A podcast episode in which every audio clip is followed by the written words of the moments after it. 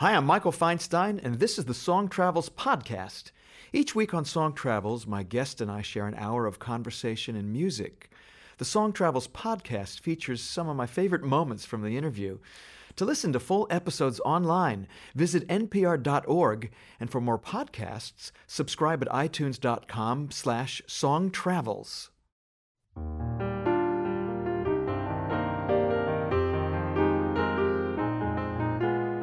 Hi, I'm Michael Feinstein. My guest today defines the term icon of popular music, the one and only Johnny Mathis. He started out in the 50s with a string of hits, and his appearance on The Ed Sullivan Show made him a household name. As one of the last male vocalists to emerge before the rock era, his hits, including It's Not For Me to Say, Chances Are, and Misty, have truly stood the test of time and earned him two inductions into the Grammy Hall of Fame. His collection, Johnny's Greatest Hits, is one of the most popular albums of all time and spent an astounding 490 continuous weeks on the Billboard Top Albums chart. That's almost 10 years. After nearly 60 years of recording and performing, he continues his steady performance schedule today. Johnny, welcome to Song Travels. Thank you, Michael. I, I did all that. You did. uh, so, you're from Texas. You're from Gilmer, Texas. Yeah. I have six brothers and sisters. My mom and dad and I. My mom and dad, I, I must, you know, say that they were the gentlest, kindest, most wonderful people in the world. And they weren't just my mom and dad. They, they were my buddies, my good friends who, really encouraged me to do whatever I wanted to. Because I was involved with a lot of athletics in the beginning of my uh, life. And uh, I was gung ho. I wanted to be uh, great basketball player, track and field athlete. Um, and my dad was a singer, and he suggested that I could, if I wanted to, I could take some voice lessons. And, and so that's, that was the essence of what I did when I was a kid. I went to school and ran track and field, uh, played basketball, and took voice lessons. And that's about it. That's what I remember of my childhood. And it was wonderful because I grew up in San Francisco, which was absolutely the, the greatest place that I could have been brought up, I think. Um, music was everywhere. And a, a, haven for jazz, for jazz clubs. A haven for jazz clubs, uh, uh, who the lady uh, w- uh, who was one of the owners of a place called the Black Hawk became my business manager. She heard me sing. Um, when I was about 13 years old. Uh, and she really, really uh, did everything she could to to get me started and get me on the right path. Introducing me to a man by the name of George Avakian from Columbia Records, who famous. Was, yeah, famous George person. was her cousin. So, the first recording you made was a jazz recording. Is that correct? Yes, it was a, uh, an album. George produced albums, uh, jazz albums for Columbia and he got the same extraordinary musicians who were making all these uh, marvelous uh, solo albums to uh, to accompany me. How old were you? I was 19. 19. Yeah. So can we hear something from your, your first recording of, of, of jazz standards? sure. I don't know whether it was standard or not, but it was a, it was a pretty song. It was called Autumn in Rome. Here it is, Autumn in Rome from 19 uh, year old Johnny Mathis. Autumn in Rome, my heart remembers fountains where children played, gardens where dreams were made. Autumn in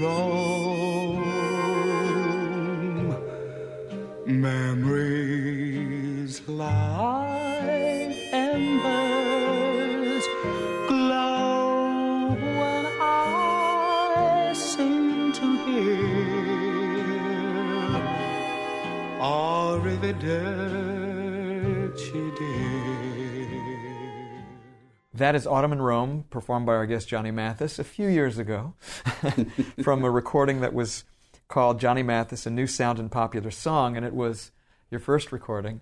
And you worked with Gil Evans and, and John Lewis. You worked with these, these greats. Had you worked with them already in San Francisco, or were you introduced to them in the studio? I was absolutely uh, shiny penny. I, I, had never done anything, and I had never met these musicians before.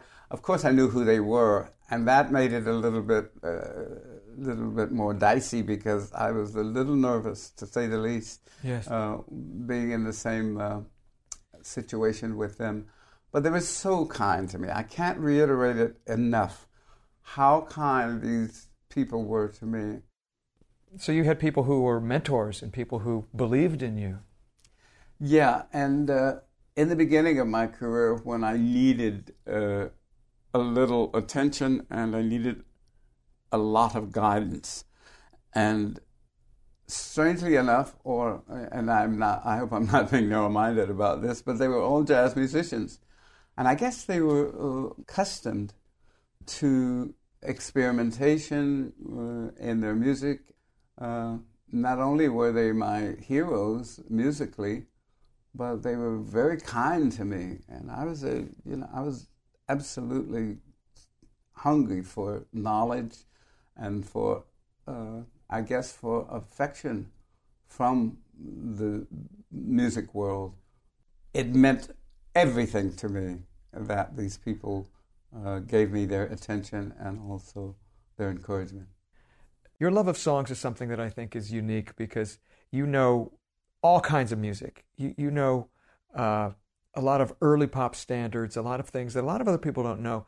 And there's a song that was written by Marshall Barer and Hugh Martin that's very obscure that you uh, sang to me a cappella the first time that we, we talked about doing this, this interview.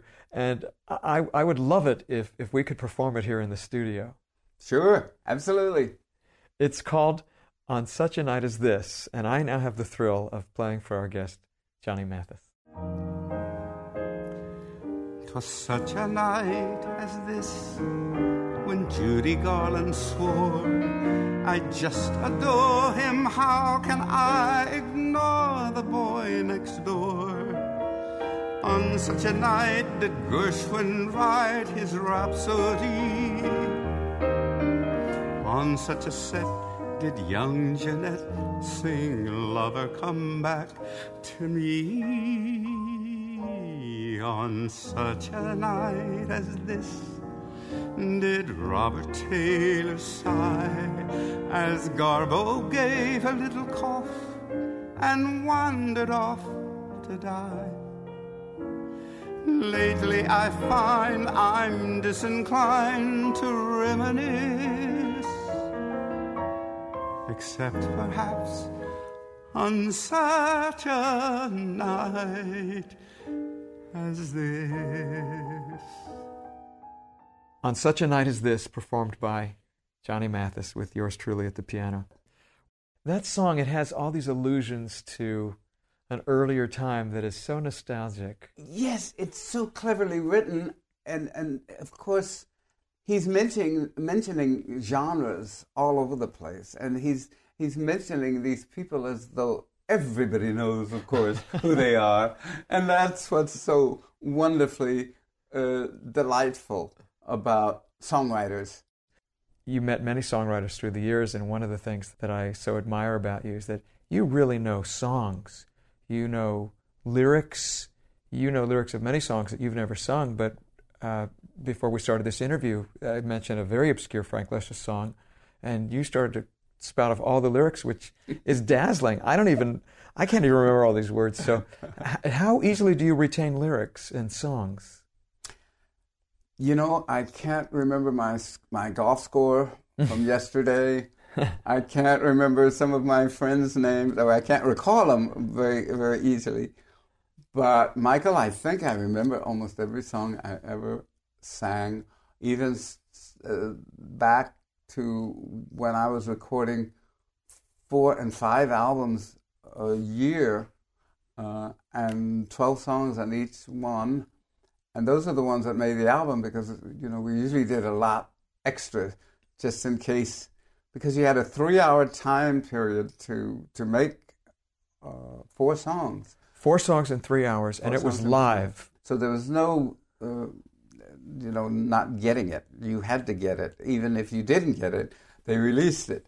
And uh, we were, um, we who recorded in those days, uh, um, a lot of hits, a lot of misses.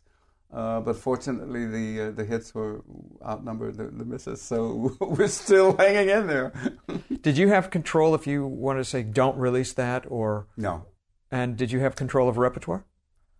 I was happy to be singing, and I was happy to have a contract. And most people in those days, I think, were. It might be different nowadays. I'm not sure, uh, but I had a job, a wonderful job uh, that I loved, and so I was happy as a lark.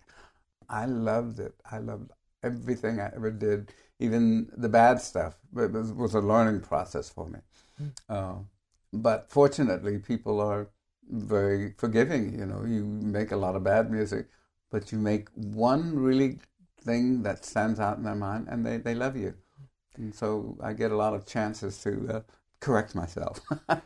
Well, I'd like to play a, one of your earlier recordings, uh, a song from Gypsy called "Small World." I think that's a perfect record. Thank you. Here it is, "Small World" by Jule Styne and Stephen Sondheim.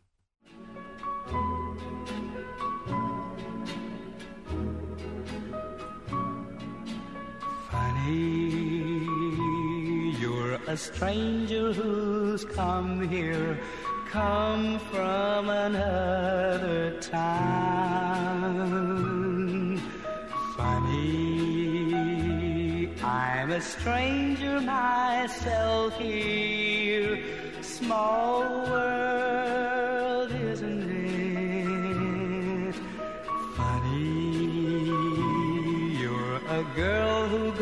goes traveling rather than settling down. Funny, cause I'd love to go traveling. Small world, isn't it? I love that, Johnny. I love that recording. Thank you. What role does music play in your life? Do you listen to a lot of music? Do you have it in the background when you drive? In other words, how pervasive is music in your world? Because I've met some musicians who perform, but then they don't listen or have much music going on otherwise because they want to have a break from it. What is it like for you? I don't have any breaks. I sing everywhere. All my friends sing, whether they can or not. Um, it's so pervasive in my life, and it's, it's never, ever not been there. There's always another song to learn, oh, yeah. and, and another smile to bring to a face, or another lyric to understand for the first time, which uh, is always uh, a sort of a, a gift.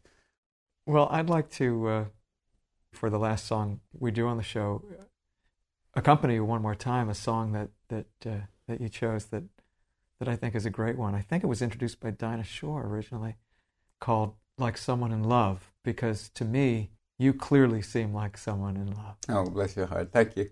Here it is.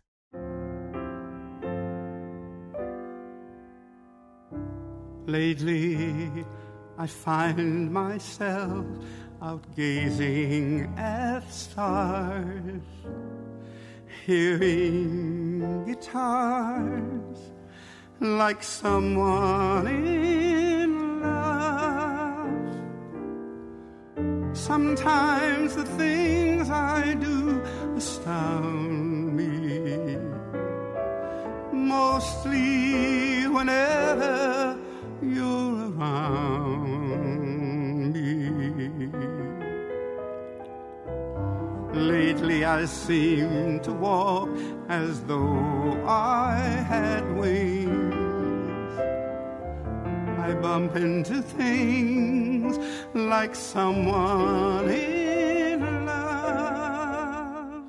You've been listening to the Song Travels podcast.